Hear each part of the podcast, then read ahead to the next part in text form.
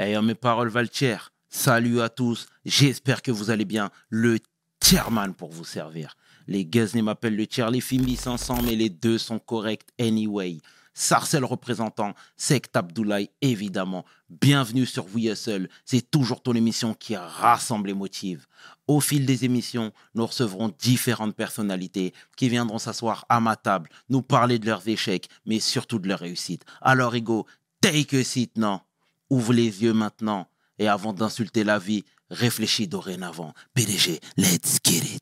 We hustle, baby.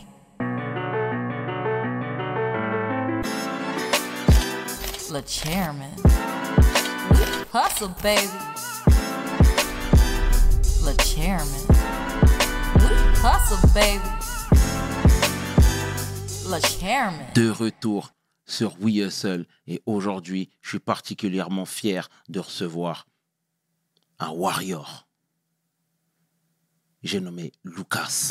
Salut Lucas. Salut, tu vas bien? Ça va super et toi? Ça va, alhamdoulilah. Tout va bien? Ouais, ça va. C'est bien, c'est bien. Lucas, merci d'avoir accepté l'invite, frangin. Merci à vous. C'est important de te recevoir, sincèrement, que tu nous partages ton histoire, que tu nous partages ton savoir et que tu nous dises qui tu es. Alors, pour celles et ceux qui ne te connaissent pas, est-ce que tu, te, tu peux te présenter, pardon, s'il te plaît? euh, Moi, je m'appelle Lucas. J'ai, dix, j'ai vingt ans, pardon, et voilà, je suis connu un peu sur TikTok sous le nom de Holbezeo. C'est comme ça un peu, les gens ils m'ont connu, c'est le nom Holbezeo, c'est un nom atypique. C'est avec ce nom-là que voilà, les gens ils m'ont connu, et voilà.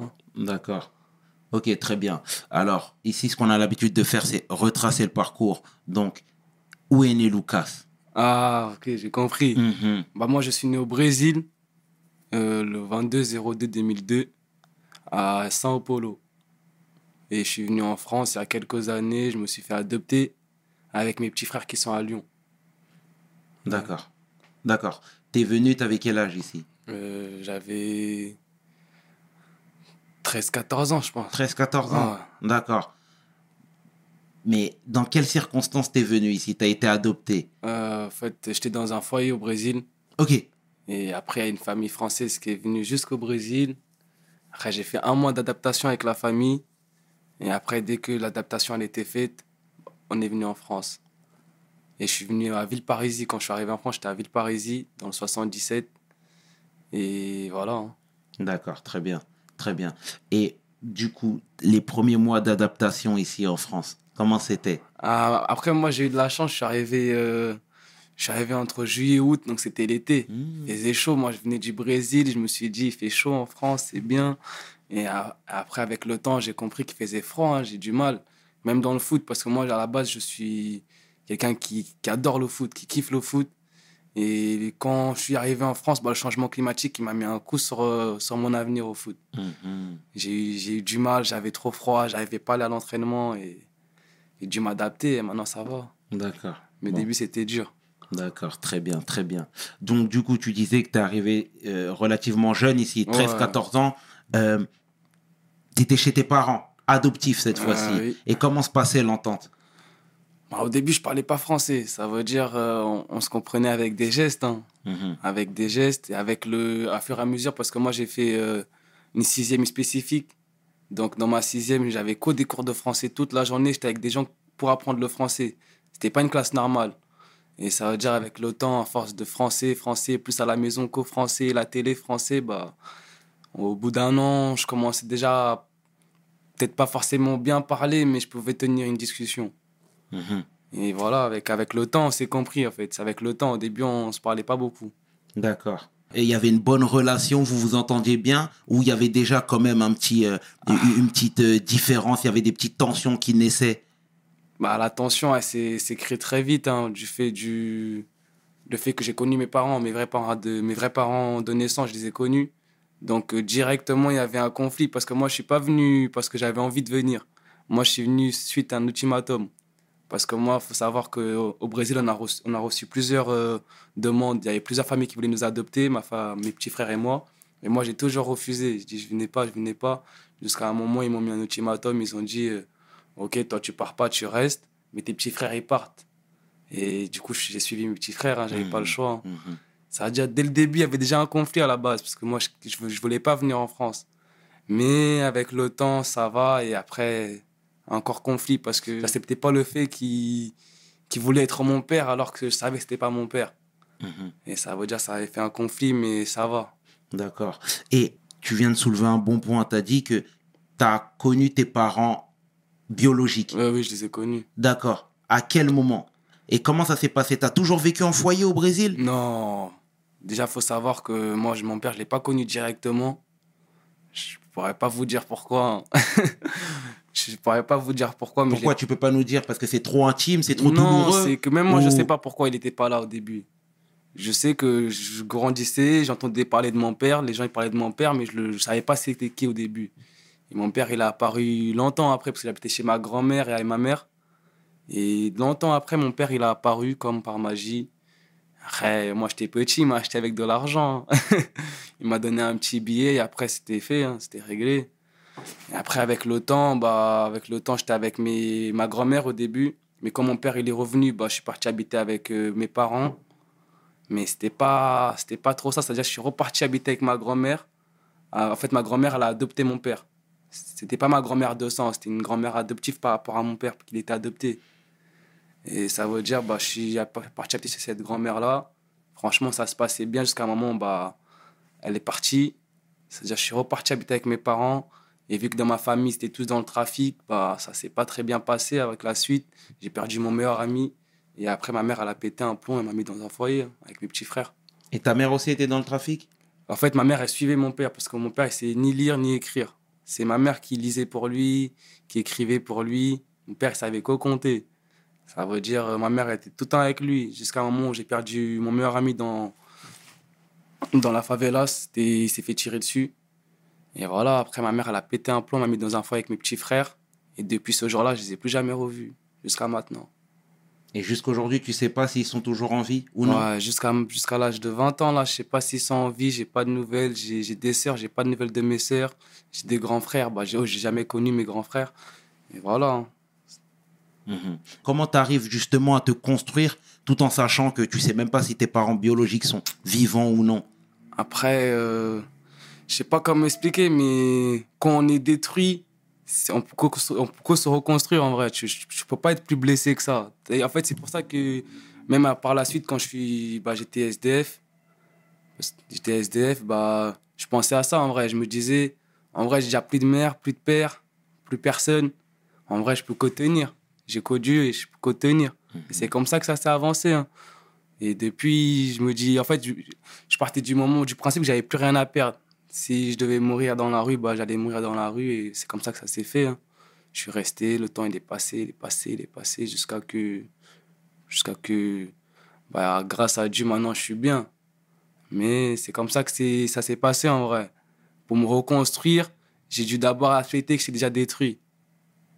Et c'est comme ça que j'ai réussi à avancer un peu. Hein. Mm-hmm. Et voilà, tu disais qu'avec tes parents adoptifs, il y avait quand même cette... Euh... Euh, cette cassure. Mais tu leur en voulais à eux directement ? euh, Non, je ne leur voulais pas à eux, j'en voulais à mes parents. Biologique. À, à biologique. Après, je ne sais pas comment expliquer. Vous imaginez, vous êtes né au Brésil, vous ne voyez plus vos parents, vous avez l'espoir de voir, revoir vos parents et on vous arrache comme ça et on vous emmène quelque part que vous ne connaissez pas. Mmh. C'est ça qui a fait le choc. Après, franchement, mes parents adoptifs, je n'ai rien à dire sur eux. Hein. Ils m'ont toujours pris soin de moi. Moi, je n'ai pas toujours été facile à la maison. Hein. Ils ont toujours pris soin de moi. Ils m'ont toujours donné tout ce que j'avais besoin. C'est-à-dire mes parents adoptifs, ce n'est pas les fautifs que ma situation, a, par la suite, elle s'est dégradée. D'accord. Franchement, D'accord. Ils, ont, ils ont été bien avec moi. Et tes parents biologiques ? J'en voulais surtout à mon père, parce que mon père, il tapait ma mère. Mais si, sinon, j'ai, en fait, j'ai eu une crise. J'ai fait des crises où, où j'avais des dépressions, parce qu'en fait, je ne sais pas, j'étais peut-être trop jeune, je ne comprenais pas la vie. Mais en tout cas, c'était dur. Hein. C'était des époques dures dans ma vie, celle-là. Quand je ne voyais plus mes parents, il faut savoir au foyer. Au foyer, j'étais au foyer au Brésil. Il faut savoir qu'avant d'aller au foyer au Brésil, j'ai dit à, m- à mon père, est-ce que vous allez venir me visiter, moi et mes petits frères ? Et m- ma mère et mon père ils m'avaient dit oui, droit dans les yeux. Ils ne sont jamais venus. Et c'est ça qui m'a marqué avec la suite, qui m'a fait faire des dépressions, le fait de se sentir seul, le fait de voir les gens avec leurs parents et toi, tu n'en as pas. Et voilà, c'est ça qui a fait qu'avec le temps, j'ai, j'étais blessé. Et j'ai toujours été blessé. Depuis que je suis petit, je suis blessé. Ça veut dire euh, grandir comme ça, plus une famille adoptive qui est là pour ton bien, mais que toi, t'es blessé. Et c'est dur à... Je ne sais pas comment bien expliquer. Mm-hmm. Tu vois, c'est, c'est pas clair. Mais en tout cas, j'ai beaucoup souffert, mais maintenant, ça va. Hein. Mm-hmm. Maintenant, alhamdoulilah. Aujourd'hui, tu as des nouvelles de tes petits frères et sœurs? Ouais, de mes petits frères. Mes sœurs, elles sont grandes, elles sont au Brésil. Okay. Mais, mais mes petits frères, ouais, ils sont à Lyon. Ils vivent bien. Vu qu'ils sont arrivés petits, bah, pour eux, c'est leurs parents. Donc, en fait, pour eux, ils ne sont pas adoptés. Pour eux, ils sont nés ici. Et voilà, mes petits frères, tant qu'ils sont bien, moi, je ne me plains pas. Mm-hmm. Alhamdoulilah, ils sont bien, ils vivent bien, ils mangent bien, ils partent en vacances, ils vont à l'école. Ça va. D'accord, d'accord. Et Lucas, voilà, clairement, euh, moi, je t'ai découvert un petit peu sur les réseaux, mmh. euh, voilà, où, où tu montrais ton quotidien. Moi-même, j'ai pu me rendre sur place à Versailles. J'ai pu échanger avec les personnes qui ont partagé ta vie. Je ne sais pas si c'est le terme le plus approprié, mais je sais que tu, comp- tu me comprends quand je dis mmh. ça. J'ai parlé avec des agents d'accueil pour avoir quelques informations, et cetera. Et ils m'ont tous dit de toi que tu étais quelqu'un de respectueux, tu étais quelqu'un de poli, tu étais quelqu'un de, de, de, de, d'aimable, vraiment. Euh, moi, je veux que tu nous expliques, voilà, là, juste avant, tu nous as dit que tes parents adoptifs étaient clairement merveilleux avec toi, ils se sont très bien comportés. Wow. Et pourquoi tu es parti de ce cocon? Comment vous expliquer, en fait, euh, j'ai eu mon fils, donc euh, j'avais dix-sept ans quand ma femme elle est tombée enceinte. Et en fait, il faut savoir qu'à mes dix-huit ans, à la base des bas, je comptais déjà repartir au Brésil.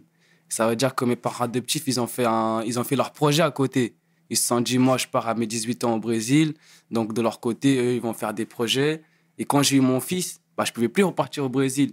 Donc, logiquement, dans leur projet, tu vois, ils avaient déjà fait leur projet de leur côté. Et tu vois, ce n'était pas prévu qu'il y a mon fils. Ça veut dire, ils, ils se sont dit quoi? Ils se sont dit, bah, soit tu gardes l'enfant et tu quittes la maison, soit tu ne gardes pas et tu restes à la maison. Et j'avais dix-sept ans, je me rappelle, j'étais parti de la maison, je suis resté deux mois dehors. Je me suis débrouillé comment je pouvais, j'avais qu'aux dix-sept ans. Avec le temps, mes parents adoptifs, ils ont regretté le fait de m'avoir laissé tomber. Ils m'ont rappelé, ils m'ont mis dans un appart. C'est pour ça que je vous dis que mes parents adoptifs, franchement, malgré qu'ils m'ont laissé pendant deux mois tomber, après, ils m'ont mis quand même dans un appart. Ils m'ont donné une poussette. Tu vois, ils m'ont donné le soutien pour mon fils quand même, ils étaient là.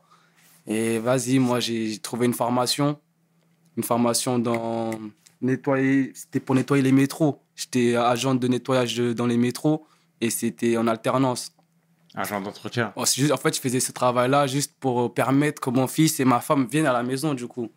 Mais ça a été refusé par l'assistance sociale et par le juge. Et tout, parce que pour eux, j'avais, j'avais pas assez de revenus. Et c'était pas... C'était trop tôt, en fait. Pour eux, c'était trop tôt. J'avais que dix-sept ans. Ma femme, elle en avait seize. C'était trop tôt pour qu'on habite ensemble. Et voilà, moi, c'est-à-dire, ça m'a fait encore une dépression parce que moi, j'avais tout fait pour que mais mon fils et ma femme viennent à la maison. Ça veut dire que je suis tombé en dépression, parti dans le mauvais chemin. Et après, j'ai foutu kola là. Après, j'ai fait n'importe quoi. J'ai fait n'importe quoi jusqu'à que je perde l'appartement. Et c'est quoi le n'importe quoi dont tu parles? Bah, des fêtes, les poteaux qui viennent, ça fume, ça fait du bruit. Des fois, il y avait des bagarres, ceci, cela, plus, tu vois, avec euh, tous les jours, tous les jours, tous les jours. Bah, la police venait tous les jours chez moi, tous les jours, ils étaient là, tous les jours. Des fois, on tenait la porte, on était plusieurs à tenir la porte, pas que la police rentre chez moi. Et avec le fur et à mesure du temps, on m'a, on m'a viré. Hein. Ça, on m'a viré, ça veut dire, en vrai, c'était... Je me sentais tellement seul que...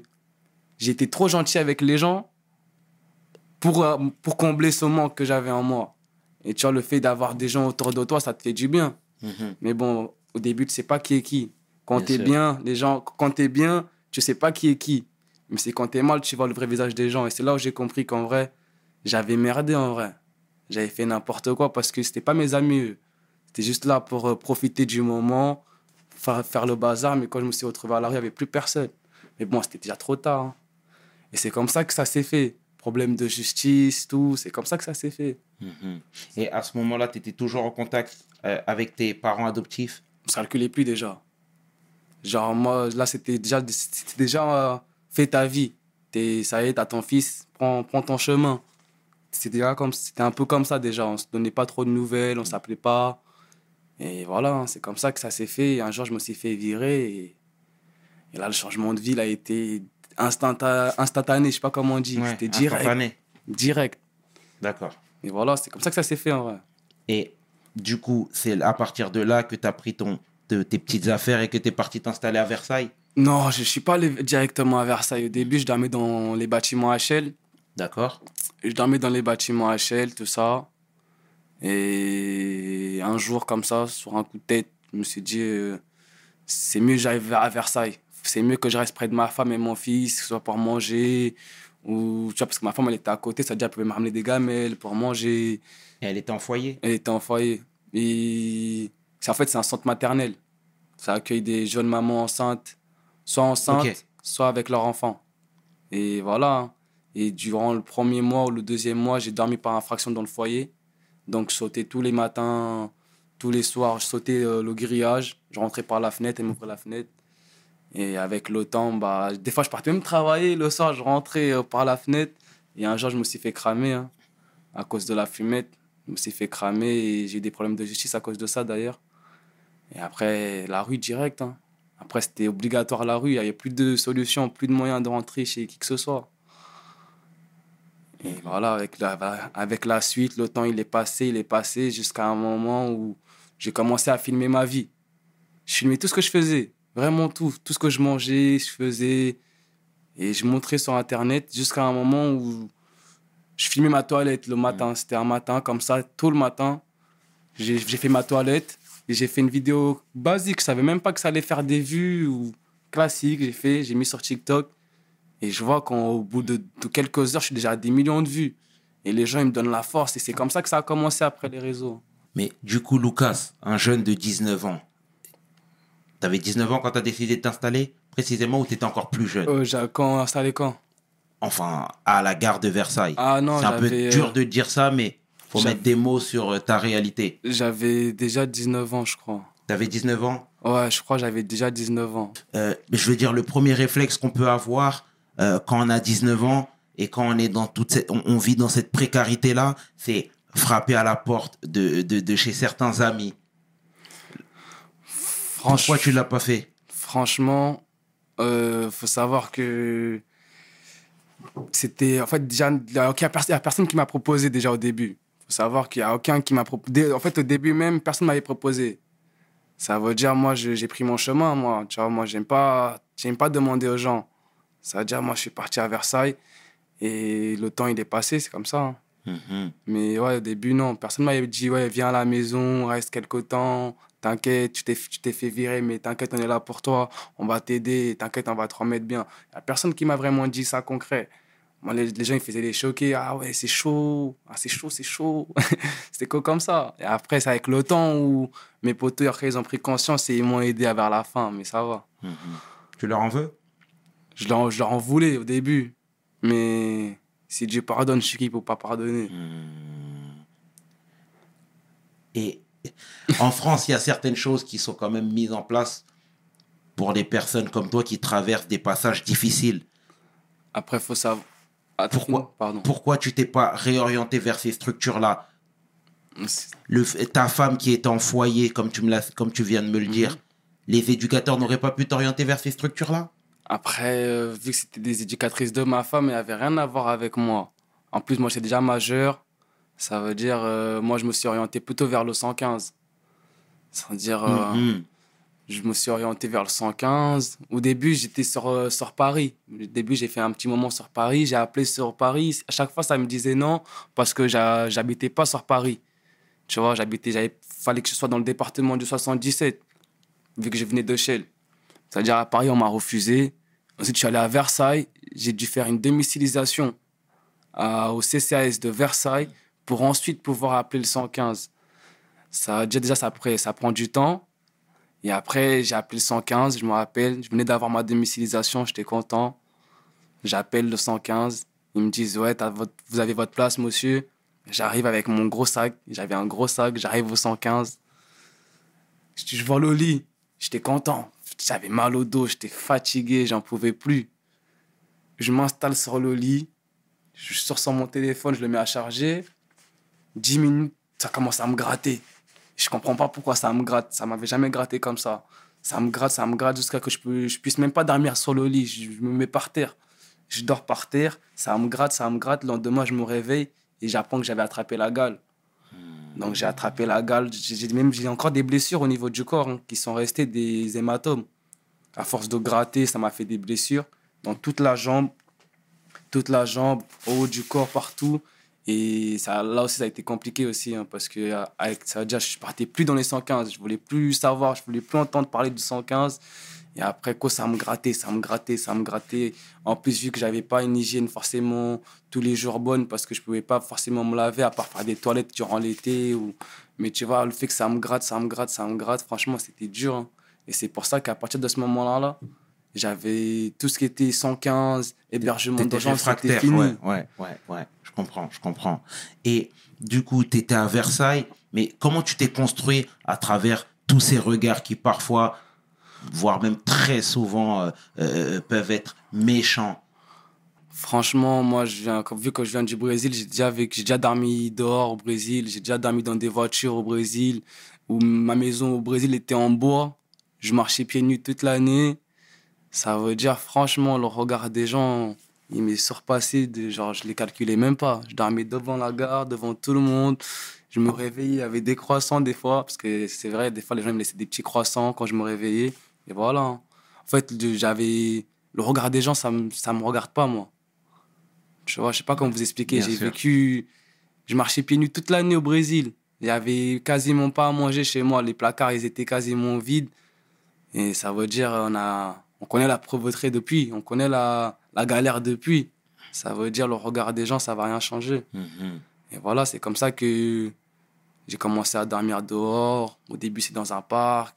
Dans un parking, après même en hauteur, des fois je dormais sur des toits de trucs de, de l'ascenseur.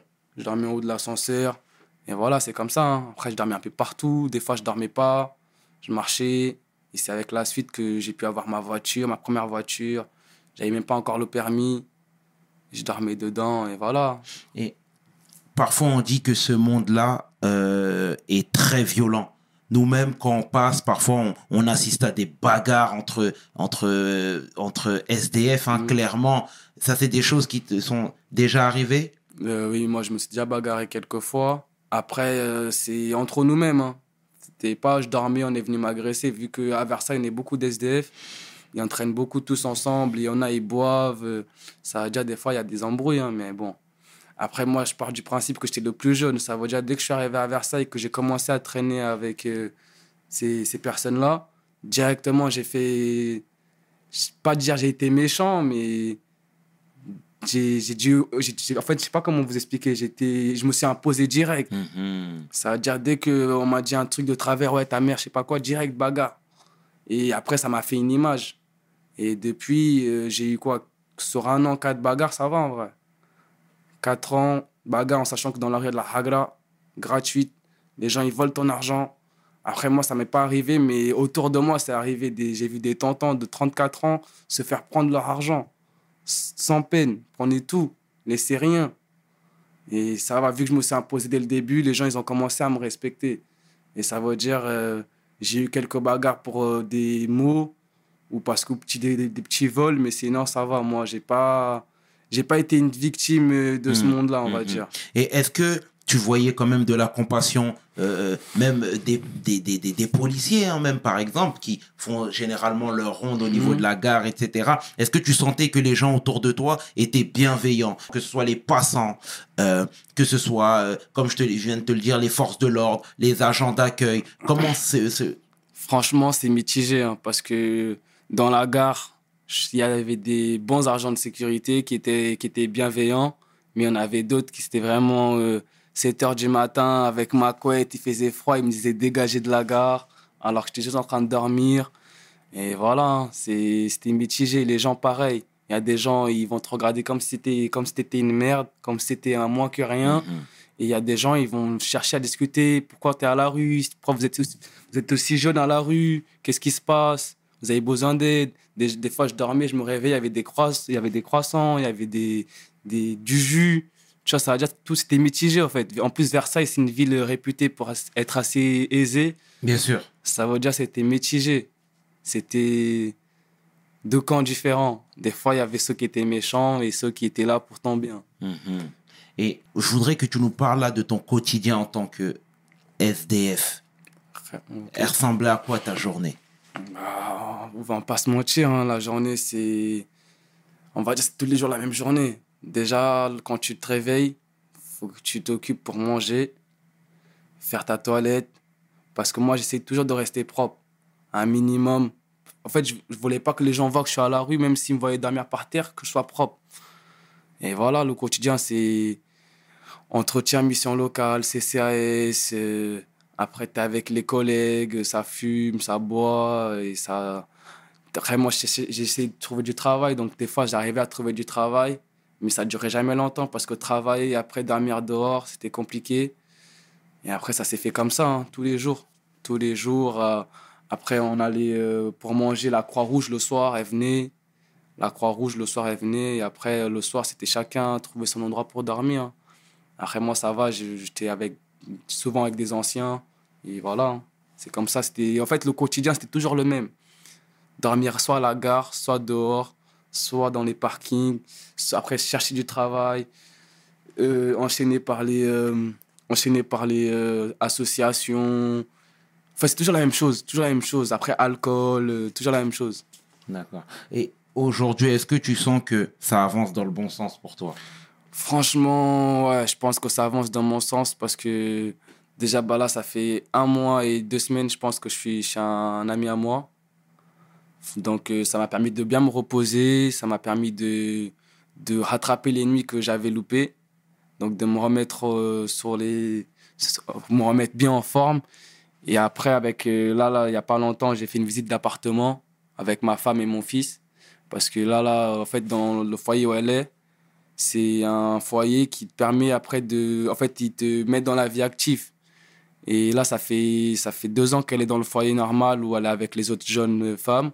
Mais après, à, à la dernière année, ils te mettent dans un appartement extérieur avec le papa en même temps pour voir comment ça se passe. Et après, entre, après les éducatrices, elles vous aident. Et voilà, là, ça va dire, là, normalement, si tout se passe bien, dans pas longtemps, je suis dans mon appartement avec ma femme et mon fils. Inch'Allah, si tout se passe bien. Ça va bien se passer. Et tout à l'heure, en off, tu as soulevé un bon point, mais j'aimerais que tu mmh. le dises ici, euh, euh, tu le dises ici face caméra. Euh, tu as dit qu'il y a un ami à toi qui t'avait aidé, qui t'avait mmh. tendu la main. Un mmh. ami que tu as rencontré sur les réseaux sociaux. Euh, oui. D'accord, c'est la personne chez qui tu es actuellement. Ouais. Euh, Tu peux nous dire face caméra comment vous vous êtes connectés? Alors franchement, moi, je, faisais, je suis quelqu'un qui faisait des lives tous les soirs. Je fais des lives sur TikTok tous les soirs, tous les soirs. Et j'étais tombé sur un, un de ses potes à lui. Il était là aussi. Mais on se parlait, mais sans plus. On se parlait en mode tranquille. Et jusqu'à un moment où... Tu vois, on se parlait vite fait, mais sans plus. Jusqu'à un moment où il, est, il a fini dans, on va dire, dans un bad buzz sur, euh, sur TikTok. Tu vois, il, y avait une, il avait une histoire sur TikTok où il avait un mauvais buzz. Et je sais pas, où, avec cette situation-là, je pense qu'il, lui aussi, ses amis l'ont aussi... Je pense que ses amis l'ont, l'ont laissé, entre guillemets. Et vu qu'on se parlait un peu, bah, il m'a dit, passe à la maison, on discute. Et c'est comme ça que ça s'est fait. Hein. Je suis arrivé chez lui, je me rappelle, j'ai conduit jusqu'à chez lui. Et direct, le feeling, il est passé. On a parlé, tout ça. J'ai connu son grand frère. Et après... Deux, trois jours après, il m'a dit « Monte à la maison, en vrai ». Il m'a dit « Reste ici en attendant que pour toi, ça s'arrange ». Voilà, c'est comme ça que c'est fait. Hein. Des fois, comme on dit, les amitiés instantanées, elles sont plus vraies que les amitiés qui durent depuis longtemps. C'est bien vrai. C'est bien vrai.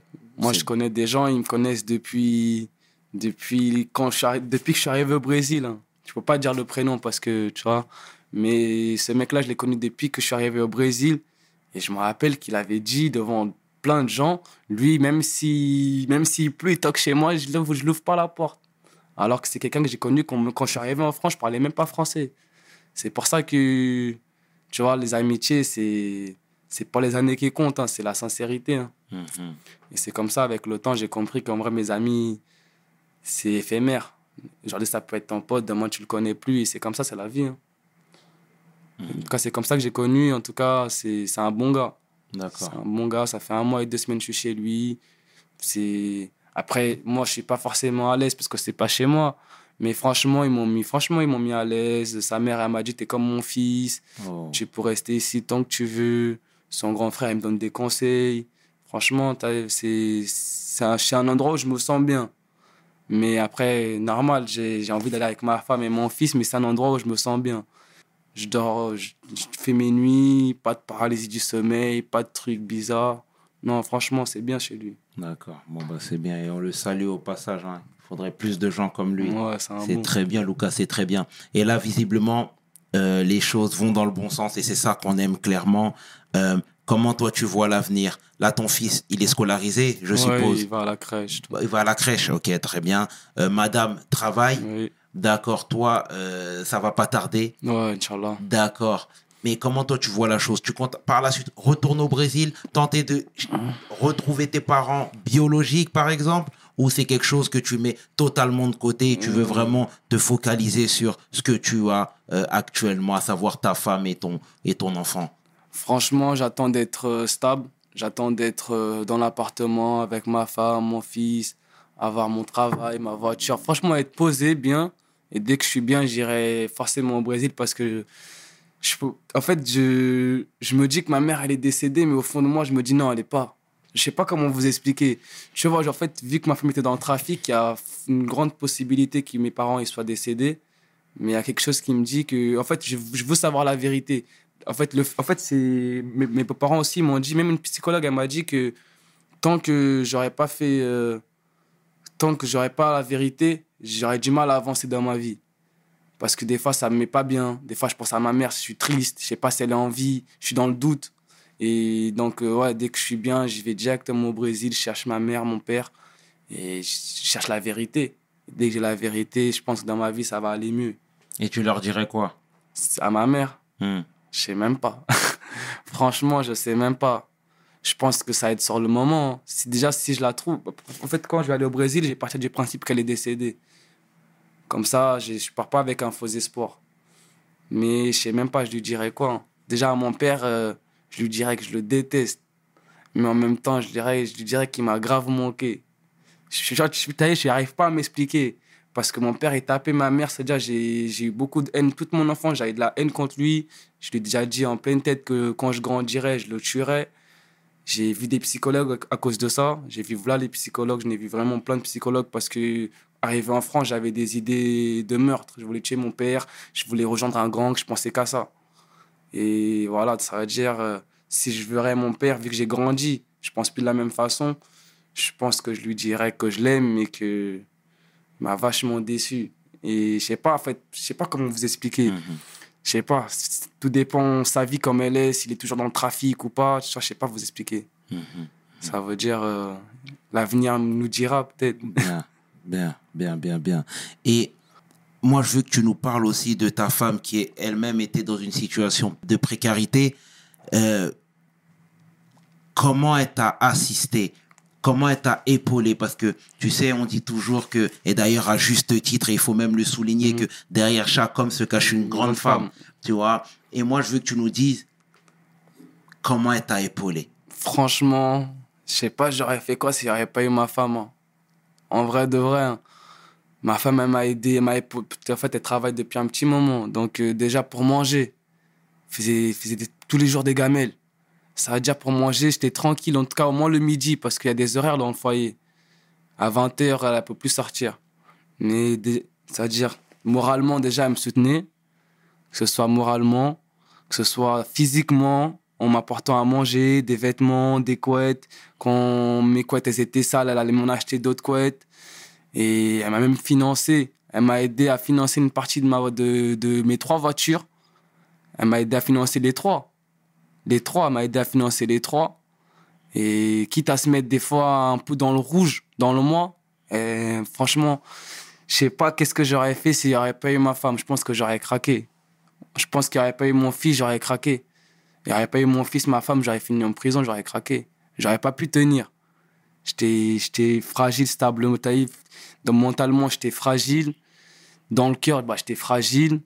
Et ma femme, franchement... Euh, Sans elle, je ne sais pas qu'est-ce que j'aurais fait. Hein. Elle était là, c'est là qu'on dit qu'une femme, elle sera là avant tes amis. Ça, c'est clair. Avant tes amis.